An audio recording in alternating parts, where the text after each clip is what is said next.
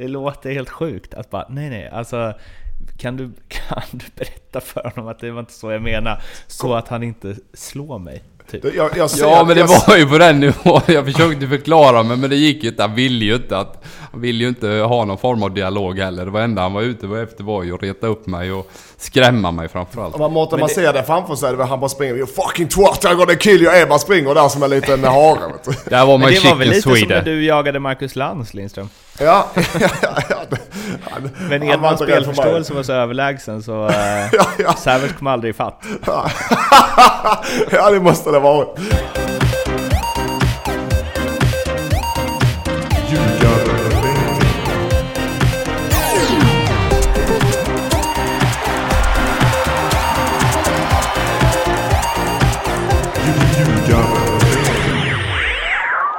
Ljugarbänken, Nordicbets podcast om allsvenskan i fotboll. Det är nummer 92. Jag, Mårten Bergman, är lite täppt. Ni, Mattias Lindström och Erik Edman, är ni täppta? Nej, jag svarar för Erik också. Eh, nej. Nej. det är vi inte. Vi är småbarnsföräldrar och är uppe och sportar klockan sex på morgonen och, och lever livet fram till klockan åtta på kvällen. Sen så stupar vi. Okej. Har ni varit uppe och sportat? Har ni varit ute och sprungit nu Va, innan exakt podden? varje gång jag kommer hem till Edman, jag är här eh, rätt ofta ska sägas, så går han runt i träningskläder. Jag vet inte vad han gör, om han inte har några kläder eller han tar bara gratiskläder på sig. Nej, det är så här att jag försöker ju måla upp en bild av att jag ska sticka ut och springa direkt efter inspelningen. Och sen går jag och sätter mig i min soffa och googlar och snusar och dricker kaffe. Det är ungefär det jag gör. Livebet, och livebettar. Ja men det är, det är mycket, det, vad är det man brukar säga? Tanken är 99% av träningen. Ja, eller Nej, fake it nej. till make it eller något. Jag Ja, vet. inte. ja exakt, just det. Men är ännu ett bevis på att Erik Edman behöver inget jobb och ingen inkomst för att kunna göra grejer. Så han sitter i soffan och, Och att, snusar han och också, kaffe. och att han också är liksom superfit, även om bara av att ta på sig klä- träningskläder. Det är märkligt. Vissa har det, andra inte, som man Ja. brukar säga. Eh, två åker, har de det? Eh, upp och ner. Men eh, nu har vi det. Den, denna vecka hade vi. I lördags hade vi definitivt. Vi åkte på 0-4. 4-0 förlåt. Mot, borta mot Åtvid. Vi vände och vann eh, nu. Och 2-0 hemma mot Karlskrona. Där vi var egentligen... var- Nu ska jag, om det säger jag... Det lät som att ni vände och vann den ja, matchen. Ja, det gjorde vi. Men att mot Karlskrona så var vi mycket, mycket bättre. Eh, så vi är på rätt väg igen. Vi, vi hakar på toppen. Det var hårtorken från Lindström som fick fart på det. Nej, om jag ska vara helt ärlig så 4-0 mot uh, jumbolaget ska, borde man egentligen ge en hårtork, men tvärtom. Jag gjorde inte det. Jag tyckte inte det var så jäkla illa faktiskt. För en gångs skull. för en gångs skull. Man måste se prestation framför resultat, eller hur ja, i uh, stundtals ja. Härligt att jag har lyckats indoktrinera Mattias eh, kring det här med prestationsklimatets fördelar. ja. ja. Mm, det går bra för Elfsborg. ja, i alla fall. Eh, om vi ska prata resultat då, eh, Erik. Ja. Det är, det är inget Helsingborg kvar i...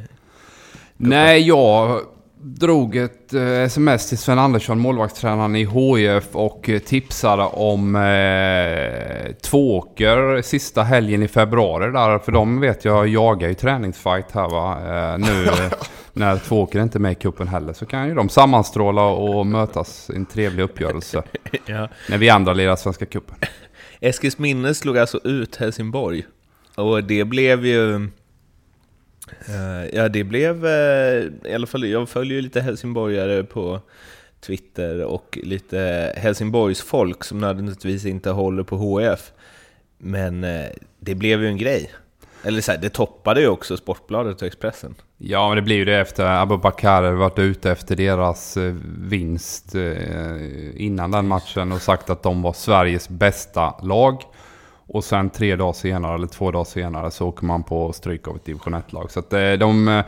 Det var high and lows där på några dagar för, Och för HIF. Och då var Simon Tern, ja, Simon. Tern var inte sen Nej, det var han inte. Nej, där är han rapp alltså. Där är han riktigt rapp Simon. Och den, du vet, ni vet ju historien med Simon till Malmö, så den sticker i mångas ögon här nere alltså. Kan jag säga att det var en och annan ramsa i lördags också om Simon eh, på läktaren där också. Så eh, de, eh, de tog nog åt sig av den tweeten där från, från Mr Tan. Jag, jag såg faktiskt matchen, eh, Eskil HIF, och det var inte... HIF var bättre ska jag säga så sett, men Eskil gjorde det jäkligt bra. Det var inte ett orättvist resultat, det tycker jag inte. HIFs bänkspelare, man säger, som kom in och skulle ta ordinarie plats, kommer inte göra det. Eh, de visade inte upp att de skulle spela. Men hur många, alltså var det bara Bojanic som startade från... Holgersson. Holgersson, med. Och, eh, Landgren, men han kan inte, han är inte riktigt startelva nu. Eh, Wanderson startade. Han hade ett par semesterkilo för mycket tyckte, tyckte jag. Den ryska kaviarn. eh, vad har vi, hade vi mer Erik?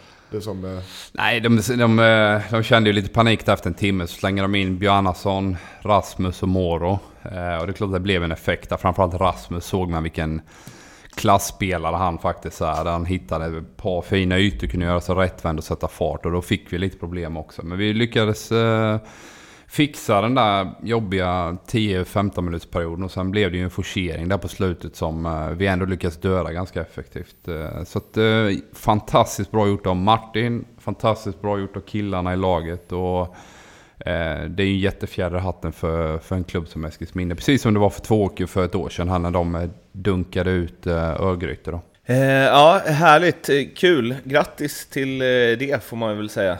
Stort tack. Är det... nej, borta det menar du inte. Du vet, Det- det ingen, ingen av oss vill ju att Erik ska ha framgångar. Jag, jag är där en eller två dagar i veckan Mattias. Ja, det är inte det att- som gör skillnad i Ja, ja, nej men det, är- det är skönt att man lägger sina magiska vantar magiska på, på verksamheten och sen blir det guld va? Och sen körde du en Micke Stariskt stort tack. Jag är glad och stolt som Maj- Majstorovic hade sagt. Ja, eh, det har ju varit en del... Eh, nej, svag start. Det har varit en del eh, halv... Vad ska man säga? Märkliga resultat. Det är inte så ofta det blir 6-0 och 5-0 och så i Allsvenskan. Men jag tänkte dra dem ändå. Eller vadå ändå? Ah, riktigt svag start det här.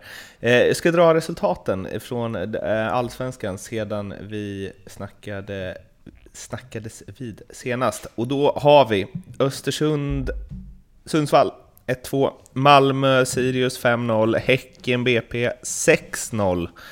Djurgården-Elfsborg 2-2 efter att Djurgården hämtade upp ett 0-2 underläge. AIK en promenad i parken till 2-0 mot Trelleborg. Kalmar, Örebro 0-1. IFK Norrköping mot IFK Göteborg 2-1 efter att Peking vänt på övertid. Och Dalkurd, Bayern 2-3. Det gör ju alltså att AIK fortfarande är obesegrade och eh, två poäng före Hammarby i toppen. Men eh, vi börjar eh, några dagar tillbaka. Eh, häcken körde över Brommapojkarna med 6-0. Malmö körde över Sirius med 5-0, trots att Malmö gjorde första målet i 66 tror jag, eller något.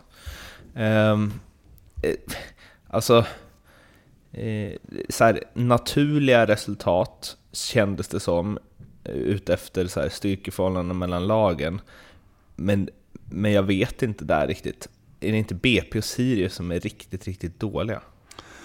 Jo men det är det väl. Eh, sen, sen är det så här, det är, det är en skede av säsongen också när det börjar ta ut, ta ut sin rätt, vilken klasskillnad det är mellan lagen. Så att, som du säger, styrkeförhållandena visar sig nu också. Och sen är det där att både Sirius och BP ligger i, i den delen av tabellen att de måste också göra första målet för att kunna ta poäng i sina matcher.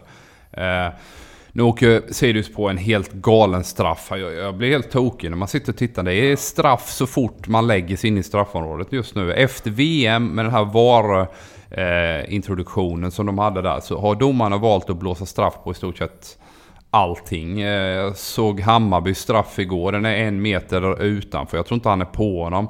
Arvidsson jag vet inte ens om man nuddar eh, Erik Larsson i den situationen. Eh, Torarisson åker på en straff mot, Norr, mot Blåvitt igår också. Och det är liksom varje omgång är det straffat till höger och vänster. Eh, Apropå det, jag måste flika in den här. Apropå domare och beslut och liknande så har jag börjat ta ut eh, tveksamma situationer på våra matcher.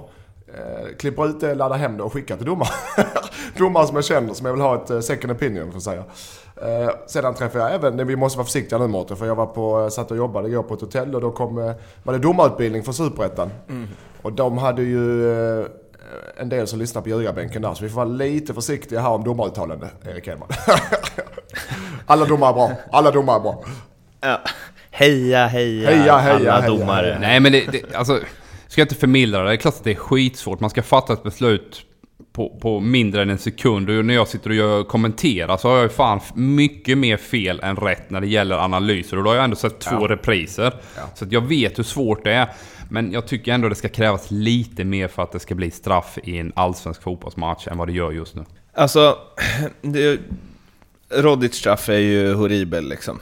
Det är ju... Ja, jag vet inte vad det är. Det är ju varken kontakt eller att det är innanför straffområdet. Men eh, Arvidssons ser man ju lite på hans reaktion kanske, att, han inte, att det inte är straff heller. Eh, men sen så blir det typ samma kring, nu har inte jag sett alla eh, straffsituationer, jag har inte sett Arvidsson eh, där i, eh, vem är det på Erik Larsson? Jag har inte sett den i slowmo eller närbild, eh, så jag kan inte uttala mig om den, men den ser lite billig ut för att han faller lite konstigt också, Erik Larsson. Men däremot så blev det ju samma surr kring liksom Norrköping-Göteborg igår, att det inte skulle vara straff, eh, Göteborgs första där, för att jag vet inte vad det var Hasse Backe sa, att eh, Torarinsson, ja men var ska han ta vägen? Han bara står där och Husfeldt verkade också hålla med om det.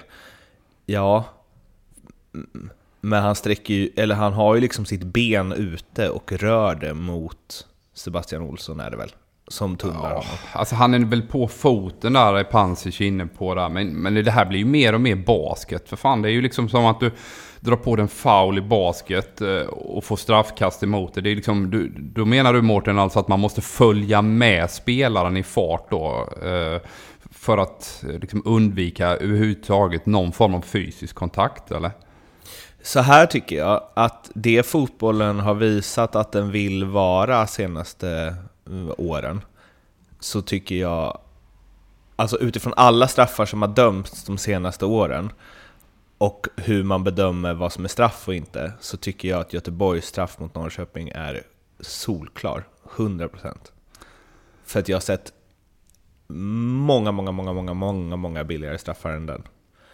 Och, Ja men det har jag också, men jag håller inte med om att det där är straff. Sen har Blåvitt tagit på, jag vet inte hur många sjuka straffar också som har gjort att de såklart eh, åker, åker ner vad det gäller självförtroende och även i tabellplaceringar. Nej men jag, då menar jag så här att om, om ut efter vad man dömer straff för så tycker jag att det där är straff, annars får man ju ändra. Och jag ty däremot tycker jag att det är fel att man dömer straff för sånt där. Men enligt det regelverk som funnits liksom, så är det ju straff. Han, släpar med, han släpar med benet och fäller honom efter att han blir tunnad. Regelverket säger det, det, håller jag med om. Men sen är det också...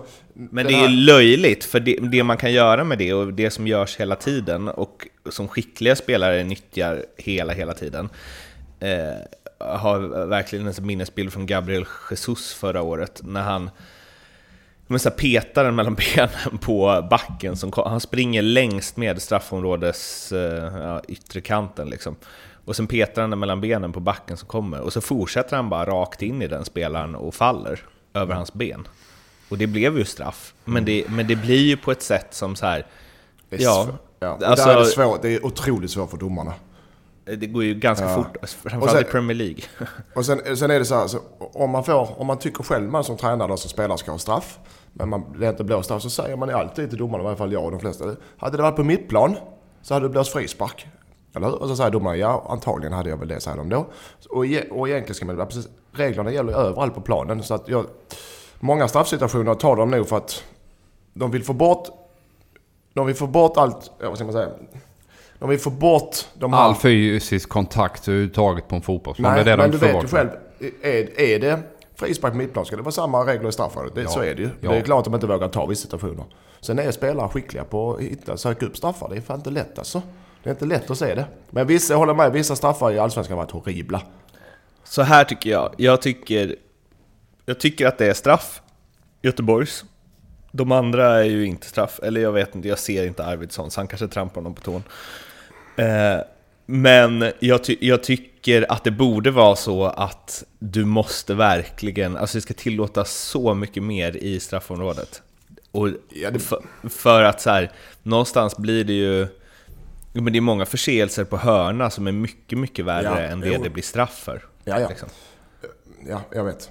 Nej men det är klart, det Men blir ju det- helt matchavgörande. Det är ju därför man hänger Ja. upp sig på en straff såklart. Så eh, de här situationerna som du är inne på. Egentligen i grund och botten har ju Mattias helt rätt där. Att liksom samma förseelse utanför hade varit en frispark, då ska det också vara en straff. Men jag tycker att det är mycket förstärkningar just nu där folk slänger sig.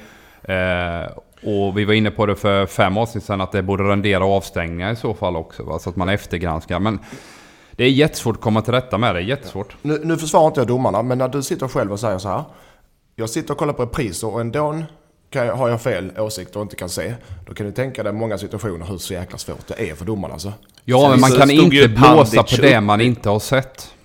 Nej, jag menar, nej, jag säger, jag sa för en minut sedan, det är många horribla straffar i Allsvenskan, men det går snabbt och när man sitter och kollar på repriser själv, när man kollar på TV, och man inte ens vet om det är rätt eller fel ens då, då kan du tänka dig hur svårt det är för domarna i vissa Ja, och just därför kan du ju inte blåsa om du inte är 100% säker på Nej. att det är en kontakt som gör att han för, eh, förhindras en målchans eller Nej. vidare spel. Den, Sen den här går det så snabbt och du diskussionen, måste ta ett beslut, det är det som är det jobbiga. den här diskussionen Ja, men du kan ju är- inte ta ett beslut Mattias om du inte är säker på beslutet. Det kan man väl göra. Nej, det är klart du inte ska göra. Hur ofta, är hur ofta tror de är säkra? Ja, okej. då. Nej, jag, jag, förstår, jag, förstår, jag förstår vad du menar. Ja, om de är osäkra, då är det bättre att låta det vara. Mm. Men sen som domare vill man också, man vill göra en bra match. Eller? Jo, men vi gör ju inte bra match om vi gör ett felaktigt Nej, men de tror de gör rätt såklart. De tror ju för fan inte, eh, de tror ju såklart inte att de tar ett felaktigt beslut när de blåser. Åh, nu är det inte straff, men då ska jag blåsa, Erik Edman. men, Skitsamma, skitsamma. men man kan ju eh, ta ett felaktigt beslut genom att inte ta ett beslut. Ja, det är det jag försöker förklara, men det, han lyssnar absolut. inte. Han lyssnar inte. Jo, jag lyssnar. Jag lyssnar. Men, men, jag skulle säga att den här diskussionen, de senaste 30 sekunderna, är ett starkt argument för varför vi inte ska införa VAR. Ja, ja, det ser jag. Det går inte att komma... Ja, och, För jag, då skulle vi inte ha de här. Ja, All heder vann- och då har vi inte gått in på handsregeln ännu. Ska vi ta den också? Nej, vi går vidare.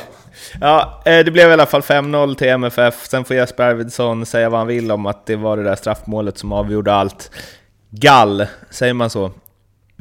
Vilken eh, jävla Ja. show. Ja, han var grym. Eh, Han hade ju en 3-4 skott även i första halvlek. Så det här var ju eh, mer eller mindre spel mot ett mål här. Så det är klart det var, det var en fråga om att göra det här första målet så jag är inne på. Och sen eh, rasade Sirius ihop för de känner att då måste de öppna upp sig och gå framåt. Och då blev det bara ännu mer mål bakåt. Och Malmö gjorde... Christiansen och Rosenberg började på bänken och när de bytte in dem så... Ja, det blev mer tyngd där framme. Så Malmö, det var en komfortabel seger även om det stod 0-0 länge. Norling säger att man inte ska räkna bort Malmö och guldstriden. Är det bara för att leda bort fokus från Gnaget eller? De har, Malmö har ju till och med gått ut själva nu efter matchen och sagt att vi jagar guldet. Så det måste göra för de måste... De kör ju. De har ju sex vinster och en förlust. Eller en oavgjord sen Rössle tog över i Allsvenskan. Så de kommer många på. De kommer inte nå guldet. Det är 10 poäng upp. Det är för lång, för, och AIK är fortfarande obesegrade. Hammarby är jag väldigt imponerad av. Eh, Så det kommer de inte klara. Europaplatsen tar de, tror jag. Och på tal om Europaplatsen då. 2-2 efter 2-0-ledning hemma mot Midtjylland. 5-0 mot Sirius var väl bland det bästa de kunde få inför eh, en självförtroende-boost inför returen. Men räcker det? Den spelas på torsdag. Jag såg Malmö bättre lag än Midtjylland. Skulle vunnit större. Är otroligt, det, och det kan inte nog understryka hur jävla slarvigt det är att släppa den ledningen alltså. I, en Europa, I ett Europaspel med de reglerna som gäller där. Jag har spelat på Midtjylland, eh, Harning stad, jag vet vad den heter nu. Många, många gånger. Det är en jävla gryta, det är det faktiskt. Nu vet jag inte hur mycket publik det kommer. Jo, det är slutsålt, hörde jag. En riktig jävla gryta, det är tufft alltså. Eh, Jag tror Malmö klarar det, ska sägas, för Malmö är så pass bra. Men det, det kommer gå till förlängning där. Det var ju lite som, de bara tappade den här helt ju. Ja, det är så jäkla onödigt är det. Framförallt efter de var att, bättre. jag tänkte att Rössle var en sån tränare som inte tappade sånt. Nej. Men det, det, han kan ju inte spela själv. Jag, så här, min relation till Malmö är väl inte sund. Eh, jag säger gärna att de eh, inte vinner allsvenskan, men jag vill faktiskt ha ut dem i Europa. För svensk fotbolls skull, vi behöver det. såg Tony Ernst hade en lång rant om att det här var Malmös bästa decennium någonsin och så vidare och att man inte får glömma det och att man måste njuta av det och hej och hå. Eh, och den, eh, den ranten avslutades med att han trodde att, eh, att vi aldrig mer får se ett eh, allsvenskt lag i Champions Leagues gruppspel. Att det som Malmö gjorde nu, de senaste, att det var liksom det sista av det och något unikt för att svensk fotboll kommer bara tappa mer och mer i jämförelse med internationell. Eh, stor diskussion, men snabb reflektion på det. Ah, jag tror definitivt något svenskt lag kommer kravla sig in där. Jag tycker redan i år, trots att Malmö inte imponerat, så hade de ett guldläge faktiskt ja, att ta sig in. Det här Vidi-laget är ju riktigt skitgäng om man ska uttrycka sig eh, diplomatiskt, tycker jag. Eh, sen hade du... fick du ta den rubriken så trycker vi till alla ja, men, men, men, men på internationell nivå menar jag nu, om du nu vill in i ett Champions League-gruppspel, då måste du damma av eh, Vidi. Det är ju inget snack om saken. AIK Aten är inte heller ett toppgäng. Jag tror att eh, man får inte mycket bättre läge att, att komma in. Jag menar då när Malmö kravlar sig in för, för ett par år sedan med Åge Hareide. Då slår man ut eh, Salzburg som är betydligt bättre än, än, äh, än AIK Aten. Ja. ja. Um, Ja, vi ska inte stanna för länge det. Vi får väl se om de eh, lyckas greja Midtjylland på torsdag. Annars skulle i alla fall jag sätta en eh, oavsett... Eh, ja, de kommer inte vinna allsvenskan, det ska mycket till för det. Det blir ju en fiaskostämpel på MFF säsong i sådana fall om de inte grejar Europa. Det är ju inget snack om. Ja, det är livsviktigt för dem Europa. Östersund-Sundsvall, Norrlandsderby. Och Östersund har det lite kämpigt nu sen Ghoddos eh, drog och han målade ju i debuten å sin sida. Eh, men eh, Giffarna, de tuggar på. Jag intervjuade ju Henok Goitom nyligen, han sa att de spelar roligast fotboll i Allsvenskan.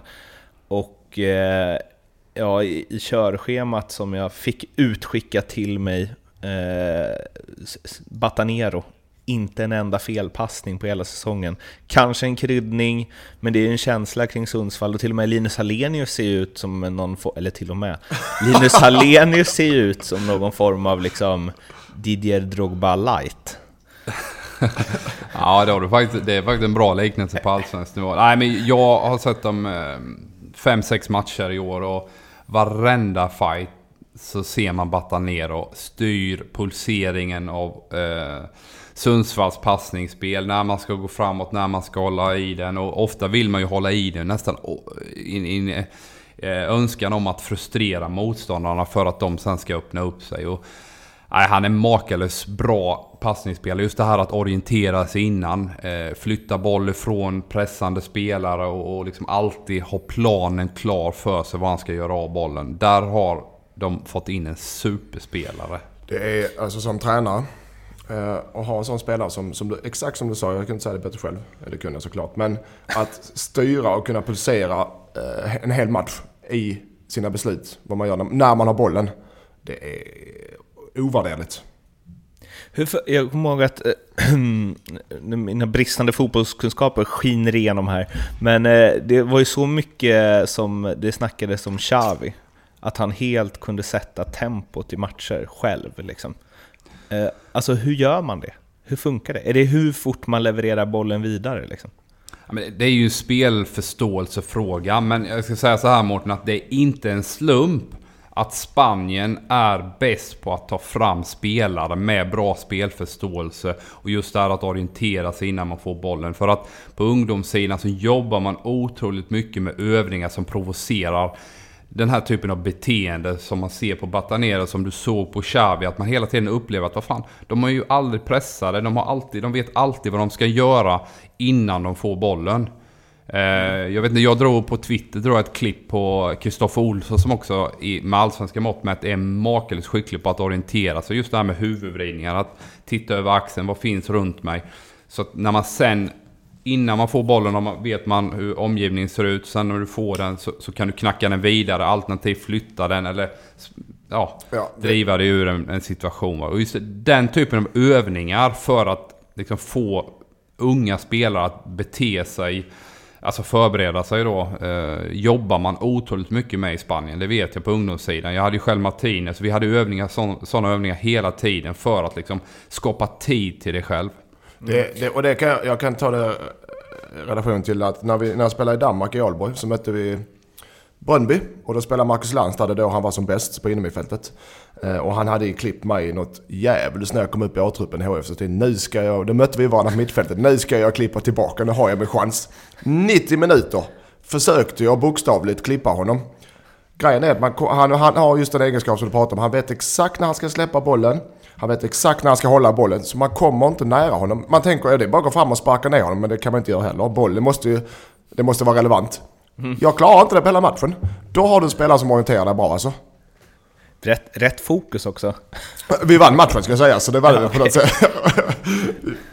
Jag spelar 90 så ja. så att, ja, ja, ja, fattar. Men, eh, och du slog ut honom i kuppen också och såg till att han fick sparken. Så ja, nej, hämnden, det, det, Lans, för fan.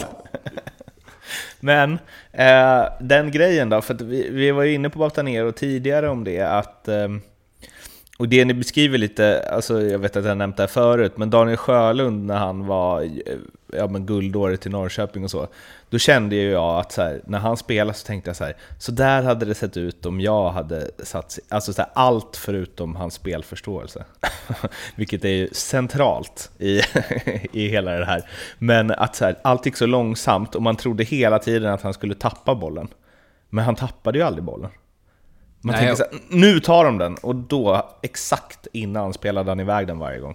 Ja men det är det som är jäkligt häftigt med spelare som trots allt är ganska långsamma. Att de har den här förmågan, kvaliteten. Xavi är ju långsam spelare. Batanero är Pirlo. riktigt långsam. Eh, Frank Lampard är långsam. Mark van Bommel som spelar mot i Holland flera gånger är också väldigt långsam. Men de har ju den förmågan att de har orienterat sig innan och skapar på så sätt tid till sig själva att eh, arbeta med bollen sen när den väl kommer in. Både på ett eller två eller tre touch vad det nu behövs.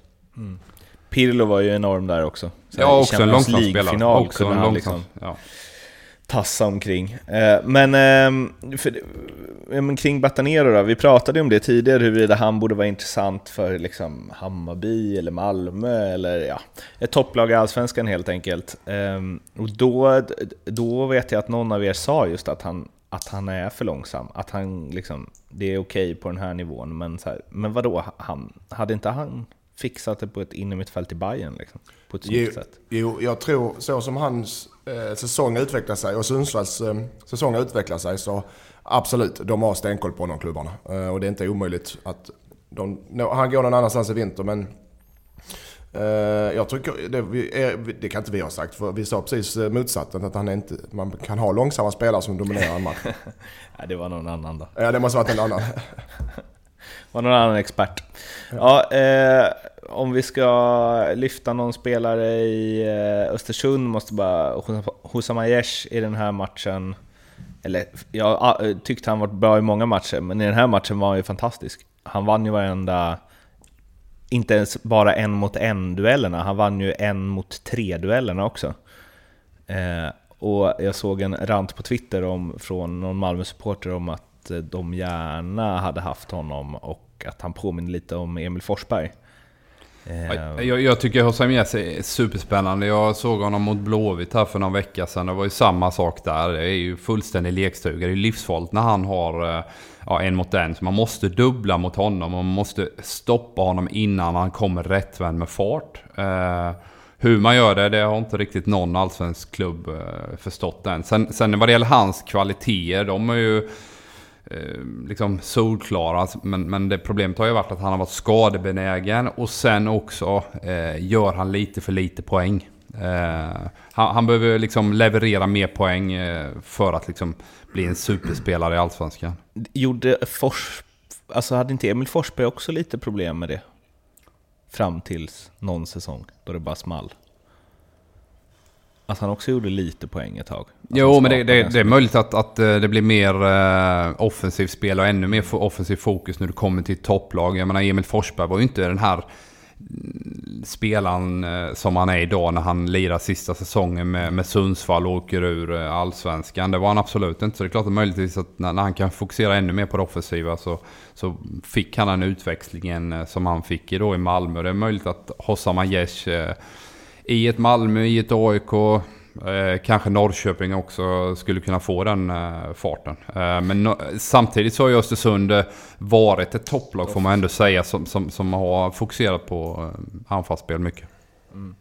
Det här, jag känner att vi eh, kanske kommer den här appen vacker dag. Det här, vad heter det här som alla Y-scout? Jag känner ja. Ljugarbanken scout på G. Aiesh, bra en mot en, värva.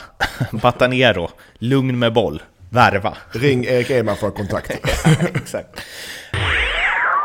Som ni vet vid det här laget så finns det ju ljugarbänken tishor att eh, få tag på. Eh, de är superfina, ligger uppe en och annan videobild och så på vår Facebook. Eh, och om man vill ha tag i en sån då, hur gör man då? Jo, man Eh, gör helt enkelt så att man eh, lyssnar på de två tripplar som kommer snart. Lindström har tagit ut en, Edman har tagit ut en. Sen så går man in på NordicBet under Love the Bet och ryggar en av dem med 99 spänn, inte en krona mer, inte en krona mindre och då är man med och tävlar om Ljugarbänken t-shirt och en månads gratis eh, simor abonnemang det är ju fint det med, inte lika fint som en ljugarbänken tisha, men ändå kan man följa slutstriden i den allsvenska fotbollen och eh, ja, premiären av SHL också för er som är intresserade av det. Um, och eh, sen kan man vinna lite pengar också för att vi eh, hade ju två sådana tripplar förra veckan och hur gick det med dem Lindström? Det ska jag berätta. Jag, det, jag berättar Eriks också här för jag gillar framgång. Eh, Eriks trippel satt och min också. Erik hade eh, Häcken vinner mot BP, AIK vinner mot Trelleborg och Elfsborg tar poäng mot Djurgården. Den gav 3,25 och den satt stensäkert. Min gav såklart mer och du hade vunnit 200 kronor mer om man spelar på min. Men jag hade eh, över 2,5 mål i Norrköping, Häcken och Dalkurds matcher. Och den satt också med lite stressigt i Norrköping Göteborg matchen var där. Men den satt. Så det, eh, vi är inne i en bra spelform. En del av tur i spel, en del av tur i kärlek som man säger i Keman. och ni två har då alltså tur i spel. Ja. Men eh, det, så då fick man ju alltså, riggade man dig Lindström fick man också ungefär ja, vad blir 500 spänn på kontot och riggade man Edman fick man också 300 spänn på kontot. Sen var det någon där som fick en Tisha och Simor abonnemang alltså. Eh, och var man inte den som fick det, men ändå ryggade, så har man ju råd att köpa sitt eget simor abonnemang om inte annat. Eh, hur låter tripplarna den här veckan då? Ja, ja, nu har jag fått storhetsvansinne och tagit ut svängarna rejält här. Eh, det är ett Stockholmsderby på gång här. Hammarby möter Djurgården. Djurgården har stora problem. Hammarby är väldigt, väldigt bra just nu. Eh, jag spelar en enkel etta där. Eh, sen möter AIK BP, eller förlåt, eh, BK Häcken eh, på Friends. Eh, häcken är kanske det laget som imponerat mest på mig senaste matcherna. Jag tror att eh, de kan ta poäng där uppe på, på Friends. Eh, kryss 2 leder där. Och sen har vi Brommapojkarna Malmö. Malmö ligger under med 1-0 när matchen startar. Men vinner ändå. Eh, totalt odds på den 7-0-9. Det är inte så tokigt Erik. Jag har eh, min eh, Sundsvall-Sirius. Eh, Sundsvall vinner den på hemmaplan. Elfsborg-Kalmar. Elfsborg tar första seger på länge. Och eh, Degerfors HIF blandar in också fast det, det är Superettan och där vinner HIF såklart. Det är bara att spela på HIF resten av året för alla som lyssnar. Den eh, ger alltså 6,76 men jag ska fasen ha upp den till 8 gånger pengarna hoppas jag. Eh, stensäker också såklart. Men om du ska få boost så måste jag också få boost. Det får du förhandla dig till Erik. Det är inte okay. mitt problem. Okej, ja. Sköter ditt så sköter jag mitt. Ja, det är mantrat för, för ljugarbänken. Sköt mitt så sköter jag ditt. Eh, om ni vill eh, skjuta in 99 kronor på någon av de tripplarna och vara med och tävla om Tisha och Simon abonnemang så är det alltså nordicbet.com lovethebet som gäller. Vi länkar också till det i castbeskrivningen och iTunes-beskrivningen och ja, ni vet, Twitter, Facebook, allt sånt där. Tack NordicBet! AIK eh, hade som sagt en walk in the park mot eh, Trelleborg. Det man kan säga om det är väl att man kan liksom inte spela i Allsvenskan på det sättet Trelleborg gör. Eh, då får man väl åtminstone försöka liksom parkera bussen och tjonga långt eller något. Men de gör ju ingenting just nu, så vi tänker inte ens prata om den matchen. Jag vill nämna det, jag vill nämna Okay. för jag blir irriterad när jag ser det. Det var håglöst, omotiverat och fan mig pinsamt att se Trelleborg. Så, bumper Martin. Och, och eh, AIK, eh, ja, det känns inte ens som någon grej längre att de bara vinner och vinner och vinner. Eh, men ja, det finns mycket annat att prata om, så vi kommer väl tillbaks till AIK något eh, annat avsnitt. När de förlorar sin första match kanske, eller något. Eh, Djurgården-Elfsborg däremot. Elfsborg spräckte sin eh, nolla som har känts evig och eh, såg eh, ganska trevlig ut offensivt faktiskt. Mot ett Djurgården i och för sig vars försvarsspel är som det är. Men de tog ändå igen den här 0-2 till 2-2 och man lämnade väl den matchen lite med att känna att ja, det är fortfarande piss i båda, på båda håll. Ja, det var ju missräkning. Djurgården ville ju såklart studsa tillbaka och Elfsborg hade ju känt eh, att en trea hade gjort att de hade kunnat eh, komma upp ur den här ja, svackan såklart efter mållösa matcher och så vidare. Leder 2-0 och bör stänga den där fighten. Sen så min kompis Stefan Johannesson från Habo från början eh, blåser en straff som jag också tycker är väldigt tveksam för Djurgården så att de gör att de kommer in i den här matchen. Och då känner ju såklart Elfsborg att eh, fy fan, de här sista 20 blir sjukt jobbiga och man lyckas inte hålla rent utan det kommer även en eh, kvittering och, och eh, ja, det var någon chans på övertid där också, både för Elfsborg och någon för Djurgården. Så att eh, kryss kanske var rättvist då. Det var två desperata lag efter vinst. Det var eh, sista, sista kvarten var underhållande minst sagt. Jonas Olsson, inte med i truppen, ljumskskadad. Och eh, alla som har följt allsvensk fotboll senaste tiden vet ju att eh, ja, vad han sa i halvtid mot Kalmar och eh, efterspelet till det. Vad tror vi om hans, hans ljumskskada? Ja, den kom ju lite märkligt så kan man väl säga. Sen eh, är det ju helt omöjligt eh, när man inte är en fluga på väggen på Kaknäs att veta om det stämmer eller inte. Men det är klart att den, den framstår lite märklig med tanke på eh, efterspelet där eh, runt Kalmar-fighten. Så kan man väl uttrycka det. jag vet inte om ni sett det, men min andra podd för Fotboll Stockholm eh, har ju tapetserat eh, tidningarna. Vi gjorde en Grand Slam där. Eh, det var ju Aftonbladet, Expressen, DN, TV4 och SVT. Eh, om att Jonas Olsson förmodligen lägger av efter eh, säsongen. Det kom också, eller jag vet fasen. Det, det var jag he- han har ju hela tiden pratat om att han vill spela så länge och så. Och sen så kommer det här från ingenstans. Eller? Ja, från ingenstans. Kontraktet går ju ut. Eh, Jo, men han har ändå varit Erik- så här, jag, ska spe- jag, vill liksom, jag vill spela länge, jag vill hålla på länge, bla bla bla, har han sagt innan. Och nu var det inte alls det ljudet i skällan.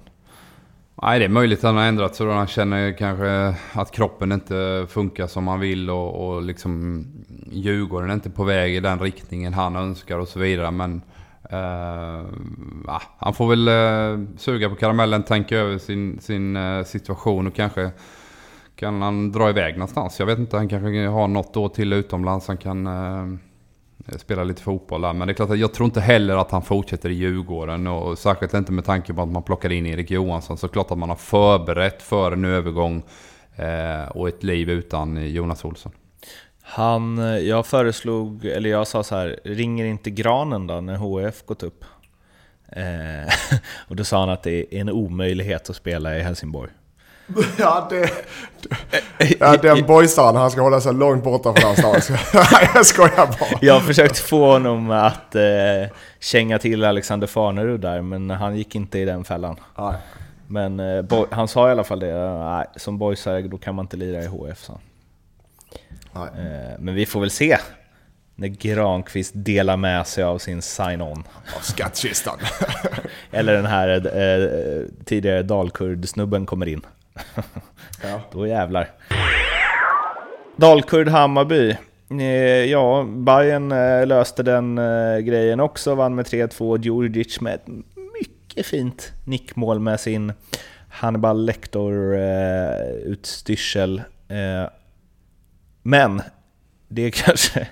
Och nu vill jag dra något skämt här om att Imad Khalili kanske också behöver en sån eh, nu. men det som var det stora i den här eh, Eh, matchen var ju efterspelet där Ja, eh, Expressen skrev efter matchen igår att utanför spelarbussen så ska Smalj, Suljevic i Dalkurd ha skallat eh, Hammarbys Imad Khalili blodig. Och det har, ska upprättas en polisanmälan, eller har upprättats en polisanmälan på det. De ska tydligen ha liksom tjafsat på slutsignal och spelargång, men det här ska ha skett utanför spelarbussen då. då. Eh, det har man inte hört så ofta. Nej, det är Men. ganska unikt tror jag. Just att, att det går så lång tid efter eh, matchen är klar. Man duschar och normalt sett lugnar man ju också ner sig. Känslorna liksom eh, taggas ner och, och, och, ändå då blir det en sån fight, en dispyt utanför, eh, utanför arenan eh, vid bussarna. Så det, det, är ganska unikt tror jag faktiskt. Uh, och vad, alltså... Jag vet inte, lägger man sig som Eh, ja men såhär SEF, lägger de sig i det här? Eller räknas det som så utanför? Det gör... De vill nog helst låta det ligga om de kan men eh, känner de att de måste ta tag i det för det blir för mycket efterspel så gör de nog det. Annars vill de nog inte röra det mycket mer än de behöver när det är utan, som du säger, när det är egentligen utanför arbetstid. utanför arbetstid, det är en väldigt bra benämning ja. på den grejen också. Ja, um, vad, alltså jag vet inte, vad tycker ni att, nu vet vi inte exakt vad som har hänt men... Jag skickar precis, nu as we speak, jag skickar precis till Imad och frågar vad fan pågår här. Vi får se vad han svarar. Ja, ring upp Imad, berätta. alltså, Nej men eh, om det stämmer, eller så här, vi får väl utgå från att det stämmer. Vad, vad ska Dalkurd göra? Nej, jag vet inte vad han ska göra. Det är klart att det är ju, det är ju ändå en, en av deras spelare. Man vill ju inte deras lilla, lilla hopp om att överleva handlar ju om att hålla alla spelare friska och inte avstängda. Men det är klart att det, det känns ju tveksamt om du skallar en eh, motståndare. Eh, så. Man måste ta, får ju ta, får ju ta du har väl vissa normer i en klubb också. Du kan ju inte springa runt där ja, men Sen sitter vi här och, och vi vet, liksom, hänt, vi vet ju inte vad som har hänt. Så det så, vi Snart går ju på vad det står i Expressen här. Och där är det klart att där eh, håller man ju inte igen här för att kunna få klick och så vidare. Så det, det, det, det som är tydligt är ju att det har varit en polisanmälan från Jeppe Jansson också. Mm. Uh, så att han har väl inte varit helt tillfreds med den här incidenten. Ja, han gör inga sådana grejer utan att ha kört på benen. Alltså någonting har ju definitivt hänt. Ja, vi får se vad det tar vägen. Men eh, Erik, du har ju varit med om något liknande, eller? Ah, grejen är så här, jag, jag var i Tottenham eh, ett tag där och då hade jag en svensk artikel som översattes till eh, engelska och det blev bara rip-off där med rubriker. Och då skulle vi möta Blackburn och då hade jag i en intervju veckan innan kallat Robbie Savage för Dirty and All Talk. Alltså att han bara går runt och snackar skit. Ehm, och möter dem en tisdagkväll uppe i Blackburn och han redan i spelargången är på mig och, och eh, skriker och gapar och jag ska ta det hela jävla matchen. Så jag sprang där och var livrädd i 90 minuter. Försökte förklara för Mårten Gams Pedersen som var, eh, som jag kände lite grann, som, som var i Blackburn att när du läser den svenska artikeln så är det något positivt. Han är trash talk och får folk ur balans va. Men när de översatte det till engelska så var inte han lika nöjd med den artikeln, Robbie Savage. Och han sprang på mig efter matchen också. Skulle fram och nita mig och hålla på. Och då kom en massa folk emellan. Jag klarade mig. Jag var livrädd i 90 minuter plus efterspelet också. Men eh, det blev aldrig någon fysisk kontakt där som tur var för, Det var nog tur det, för det hade blivit tufft för dig alltså. Ja, jag är livrädd. Jag har knappt i slagsmål på, på skolgården ens när man var liten. Så att, eh, där kommer man från Habo, lugnt och fin by där i, i Småland och så in på, på eh, en engelsk bakgård. Då är man inte stor alltså. Google Translate, fick, man ska passa sig där som journalist. För ja, att använda men fick det, annars kan svenska vänsterbackar råka illa ut. Men fick han ur balans då? klarar han, egentligen kanske han drog, han var steget före kanske. Han visste mycket väl vad artikeln stod så fortsatte han med det. Så fick han ur balans och så vann Blackburn förhoppningsvis matchen. Nej, det blev 0-0 där. Det var en riktig skitmatch kan jag tillägga. Men eh, ja, absolut Mattias. Han fick mig nog lite ur balans. Som är och... fortfarande rädd eh, tio år senare. Ja, exakt. Men eh, gjorde Morten Gamst Pedersen någonting för att medla då? Ja, han försökte väl eh, lite grann. Det är ju världens snällaste kille den här Mårten Gans Pedersen. Helt underbar person ska jag tillägga. Eh, eh, det är nog årets kompis alla kategorier varje år uppe i Norge kan jag säga. Och där är de ju riktigt jävla mysiga med, med lusekoftor och... och, och... Jag, också, jag har hört förut att han är jävligt eh, trevlig. Eh, men, men eh, alltså... Det, det, det, låter helt sjukt att bara, nej nej, alltså kan du, kan du berätta för honom att det var inte så jag menar? Så att han inte slår mig? Typ. Jag, jag ja men det var ju på den nivån. Jag försökte förklara mig men det gick ju inte. Han ville ju inte att... Han ville ju inte ha någon form av dialog heller. Det var enda han var ute efter var ju att reta upp mig och skrämma mig framförallt. Man, Mårten, man det... ser det framför sig. Han bara springer. You fucking twat, I'm gonna kill you. Ebba springer där som en liten hare. Där var man men det var väl lite Sweden. som när du jagade Marcus Lantz Lindström? Ja, ja, ja, han, Men Edmans spelförståelse var så överlägsen så uh, ja, ja. Savage kom aldrig ifatt. ja, det måste det ha varit. Eh, ja, eh, vi ska avsluta det här allsvenska svepet med kamratmötet IFK Norrköping-Göteborg. Jag satt och såg den på ett väldigt hackigt sätt på tåget hem från eh, Ängelholm och det stannade faktiskt på Stockholm central i 93 tror jag. Och då tänkte jag att ah, mer än så här blir det inte. Jag slår igen och går av. Öppnar Twitter en och en halv minut senare och ser att Norrköping har gjort 2-1. Och det borde man väl kunnat räkna ut med tanke på IFK Göteborgs meltdowns de senaste, jag vet inte hur många matcher de har gjort det i egentligen. Eh, men eh, jag ville typ inte se Alltså, jag tänkte så här, jag sparar 2-1 målet till någon gång då jag behöver muntras upp. För man kunde ju bara föreställa sig Patrik Westbergs eh, reaktion på det. Så jag ville typ inte se det. För jag tänkte att någon gång när jag behöver liksom höra någon skrika och låta förvånad och använda överdrivna ord, jag tar det då istället. Eh, men eh, kunde förstås inte hålla mig utan, och det var ju, han, han höll ändå jag skulle säga, jag, tro, jag trodde att det skulle vara något annat. Han, eh, han höll tillbaka lite där, Westberg. Eh, men den matchen, eh, jag vet inte. Det, det, säger väl... Jag vet inte vad det säger om vad egentligen. Det säger väl att. Göteborg har dåligt psyke. Det säger att Norrköping verkligen bara kör när de behöver göra det.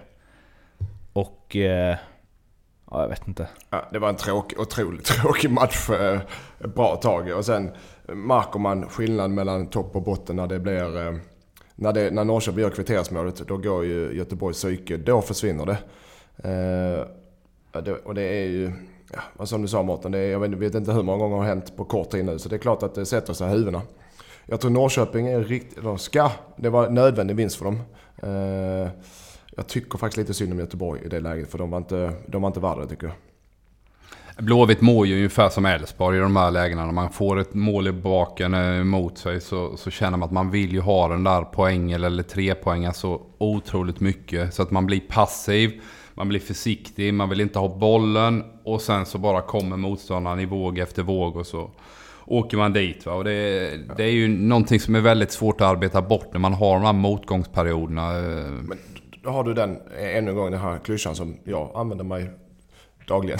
Äh, rädslan att förlora är större än glädjen, eller viljan att vinna. Det ser man otroligt tydligt där. På de här lagen.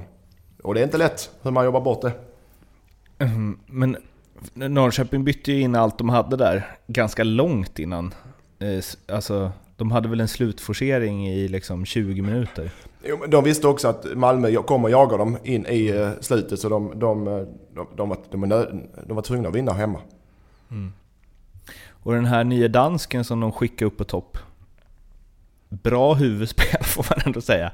Jag tror han vann varenda höjdboll i 10 minuter. Ja, men det är ju ett alternativ man har. De har ju inte riktigt någon form av bra taget spelare, framförallt då i huvudspelet i, i Norrköping med Holmberg och Jordan. Så det är klart att det kan ju vara ett alternativ i, i perioder att slänga upp Kasper Larsen eh, eh på topp med tanke på att han är 1,90 och sådär. Sen är han ju fortfarande ganska grön. Han, han kom in mot Elfsborg i fem minuter där i samband med att eh, Krogh som fick gult kort. Så att man Eh, fick lufta honom några minuter så fick han chansen från start här nu. Och det är klart att det känns ju okej okay start för honom att bli matchhjälte där också. Så det är en spännande spelare. Lirat i Holland eh, också ett tag. Så de, de, är, de är på gång. Men de kommer ju inte räcka till guldet. Norrköping är inte tillräckligt bra för att hänga på AIK och Hammarby. En sak jag måste säga om IFK Göteborg, alltså Poja. Att vara så, så samlad och så neutral eller objektiv eller vad man ska säga och så vältalig liksom bara någon minut efter att ha gått igenom det där igen. Det är fan imponerande alltså. Ja, definitivt. Han, nej, han är otroligt skicklig eh, retoriskt och just det här med sin historia som, som eh, han har jobbat i mediebranschen här på UNT i Uppsala tidigare. Så, nej, han, är, han, är, han går från klarhet till klarhet och precis som du säger, när man har känslor sådär utan på, på eh, kostymen eller träningsjackan när, när det bara är någon minut efter, eh, efter är väldigt, väldigt imponerande. Ja, det får mig ju osökt att tänka på en annan match på Parken när Helsingborg tappade mot, IFK, eller mot Norrköping. Eh, och det var något lite tveksamt domslut där i slutet och sen så gjorde Norrköping 3-2 tror jag, eller vad det var. Eh, man kan väl säga att Henke Larsson där och då inte hanterade den efter matchen intervju på samma sätt. Eh, det var väl när han inledde med “Nu ska ni få era rubriker”. Just det. och så bara körde han. Uh, måste säga en till sak om Norrköping. De mötte ju Brottby i kuppen, division 4-lag. Min kompis Toves pojkvän spelar i Brottby och det får en ju att känna så här. där hade jag också kunnat spela. Uh, och då, det är eller ja, jo, en bra dag. Och eh, då eh, tyckte jag det var intressant för så här, okej, okay, hur ser det ut då? När ett lag där jag hade kunnat spela möter ett allsvenskt lag som faktiskt, de kom ju med full styrka också Norrköping. Eh, och det såg, nu har jag bara sett highlights-paketet, men det ser ju oerhört eh, lustigt ut alltså. Jag vet inte vad, vad det Ja. Ja, alltså, ibland när jag har spelat så har jag tänkt så här, det hade varit kul att se alltså, en tv-sändning av en match på, på division 5-nivå liksom. För att bara se hur stor jag... Alltså, framförallt hade det varit kul med exakt så här, med Premier League-kameror. Ja. I så slowmo och så, alla dueller. För att se skillnaden liksom. Ja, den, st den, st den stora skillnaden är väl enkelt där finns spelare i division 4 också som har fysiskt okej okay i form och fotbollsmässigt kanske kan ha okej okay teknik. Men det är den funktionella tekniken i fart, spelutbyggnad, alltså allting är ju snäppet högre. Jag menar, eh, du kan hitta bra spelare i division 4 men de har inte något tempo i sig. Och de har ingen för, ja. Nej, men, alltså helt ärligt, division 4 idag, Mattias, det är division 6. Jag vet. Den är så jävla dålig. Ja, men det, Den här breddfotbollen, nu, nu, nu är det faktiskt så här. Breddfotboll... Ja, har jag sagt något annat? Breddfotboll idag, Mattias och Mårten, har stora problem. Alltså det springer ju runt lirare där som knappt liksom... Alltså, de är så dåligt tränade. Förmodligen har ju Brottby ändå, Brottby ändå ett okej okay lag. För att har de tagit sig så här långt så att man får möta Norrköping så är de rätt bra. Så Toves pojkvän är nog inte så jävla dålig, Mårten. Men generellt sett division 4, division 5 idag på breddnivå. Det är fruktansvärt dålig fotboll. Ja, det är det. Och vet jag inte hur planen alltså, var. Jag, jag möter, sparka upp, på de ja, som ligger. Ja, men ställer du upp med Lyssna här Ställer du upp mot ett, eh, ett division 4-lag med ett allsvenskt lag och planen är okej. Okay, eh, så är det minst 10-0. Minst som gäller. ja men det var ju... det var ju det som... Alltså, vilket var så jävla roligt att se ändå, för att det du säger, att så här, tempot, och då tror jag inte direkt Norrköping satte plattan i mattan. Men Alltså, enorm skillnad. det såg så himla konstigt ut ibland. När så här, alltså hur fort Norrköping eh, liksom släppte boll.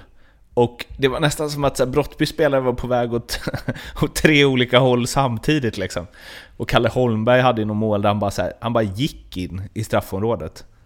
Fast Alltså så här, i sidled och bara placerade den i bortre liksom. Alltså det var, det var så många mål som man, man ser aldrig sådana mål i Allsvenskan. Ja, det är väl jävla tur det. ja, ja, verkligen. Eh, och, nej, det var... Jag hade velat se hela matchen kände jag när jag såg highlightsen. Och jag hade framförallt velat se hur i helvete höll de nollan i 22 minuter. och då, då ska du ha med dig att Malmö mötte Real Madrid som kanske då är det bästa laget i världen. Och fick 8-0 nere på Santiago. Så det är en bit upp när man lirar i division 3 och division 4. Så kan man säga. Alla ni där ute, kämpa på! Ljugarbänken har er rygg.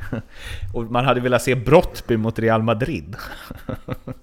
För att se bara vad som... Jag vet inte. Vad som händer där egentligen.